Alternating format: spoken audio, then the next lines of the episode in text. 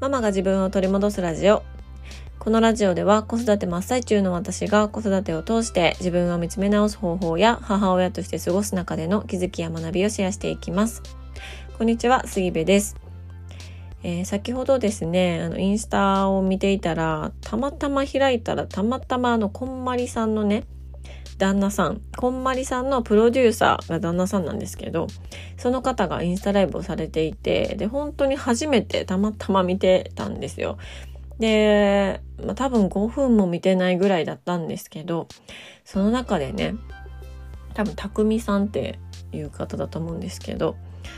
すごくいい話されていて、でその数分の中で私がすごく心に刺さった言葉があるのでちょっとここで紹介しようかなと思うんですがあのいいか悪いかではなく好きか嫌いかっていうことを言われていてね、うん、これ本人が言われてたのか、まあ、インスタライブの中で誰かがコメントしたのかちょっと定かではないんですけどこれもう本当にそうやなって思うんですよ。めちゃくちゃシンプルな言葉ですけどいいか悪いかではなく好きか嫌いかって。でまあよく聞いたりもする言葉なんですけどでももういろんなことがこれに尽きるんじゃないかなっていうのをすごく思っていてで年を重ねるごとにねこうどんどんどんどんいいか悪いかで物事をこう考えてしまいがちになるんですよね。こうまあお母さんの立場だったらご飯をね選ぶにしても好きか嫌いかっていうよりもこれを食べさせた方がいいんじゃないかとか、うん、これはこんなものが入ってるからあんまり体に良くないんじゃないかとか、うんね、なんかそういうふうに好きか嫌いか自分の好きか嫌いかもだし子供の好きか嫌いかっていうことよりもこれは子供のため思ってなんですけどね思ってなんですけどいいか悪いかで判断する機会があまりにも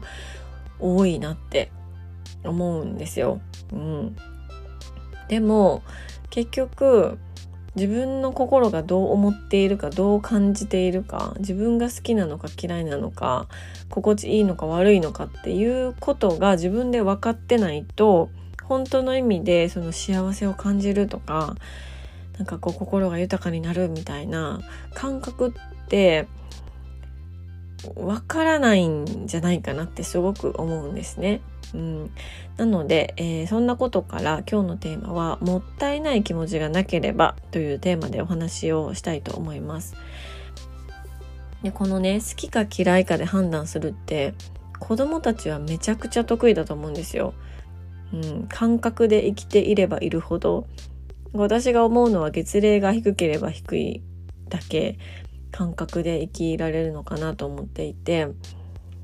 でこれはまあちょっとこんまりさんつながりにもなりますし、まあ、以前にもお話ししたことあるんですけど断捨離をね子供としたらめちゃくちゃそれが顕著に現れるんですよね。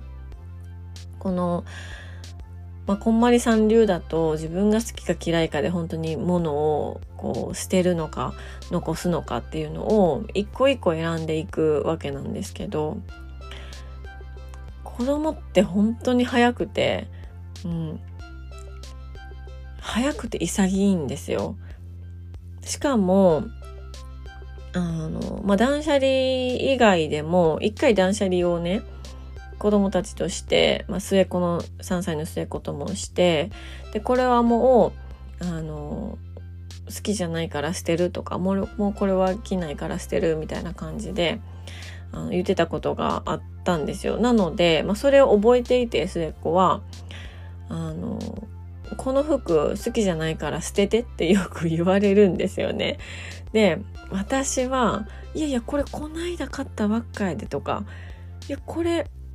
着るって言ったから買ったんやでとか、え、もったいないでみたいな気持ちがそこに出てくるんですよ。だからそこで私のね、あの、好きか嫌いかじゃなくて、いいか悪いかっていうところが働いちゃうんですよね。だから私はもったいないっていう気持ちがあったりとか、このお金がやっぱりそこに絡んできているから、で、もう3歳のね、末っ子なんてお金のことは全く考えてなくって、この服をいくらで買ったから、こう何回ぐらいね、来たら、なんか元取れるかとか、まあそこまで私も考えてないけど、でも、さすがにこれ3000円ぐらいで買った服やから1回着て捨てるっていうのはちょっとまたサイズアウトもしてないのにみたいなこの大人のね思考がそこに入ってくると好きか嫌いかっていうそこのシンプルな質問じゃなくなってくるわけなんですよね。うん、でやっちゃってるなってすごい思うんですけどだから子供たちってすごくそこの判断はシンプルだし鋭いし、うん、そこができるんだなと思うんですよ。大人よりも断然に。うん、でこの間すごくびっくりしたのは末っ子がめちゃくちゃ気に入って着ていたパジャマがあったんですよね。もう本当に2日に1回ぐらい着てたパジャマがあったんですけど最近すごく背がぐっと伸びてあの手首足首がちょっとこう出るようになってきたんですよね。うん、そしたらそのパジャマをもうこれなんか足気持ち悪いから捨ててって言われて えそんなえこないだまでほぼほぼ毎日着てましたやんみたいなそれがもう足首ちょっと出ただけで捨ててってなるのって思ったんですよね。その潔さすごいなと思ってその潔さ私にも欲しいなってすごく思って、うん、これがまさに好きか嫌いか心地がいいのか悪いのかっていう感覚だけで物事を判断してる、うん、お手本だなって思ったんですよね。だから、まあそれ、その方法でものを選んでいくと、末っ子の周りには本当に好きなものだけが残って好きなものに囲まれるっていう状況に、まあ、おのずとなっていくわけじゃないですか。で、好きなものだけに囲まれるってめちゃくちゃ幸せなことだと思うんですよね。うん。で、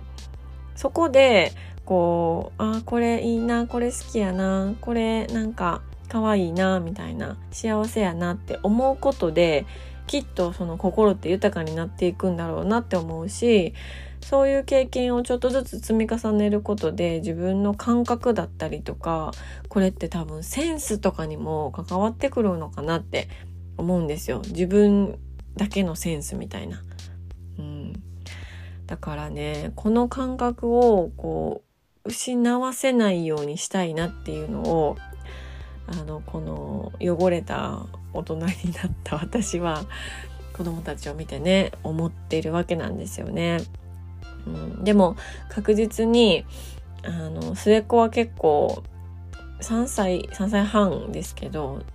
ちょっとこう何て言うのかな年が離れた末っ子ってこともあっていろんな大人を、まあ、見てたりとかお兄ちゃんお姉ちゃんを見てたりしてるから結構ませていてうん、あんまりこうめちゃくちゃ子供らしいかと言われるとそうではないんですよね。うんまあ、それも自然なことだとは思うけれども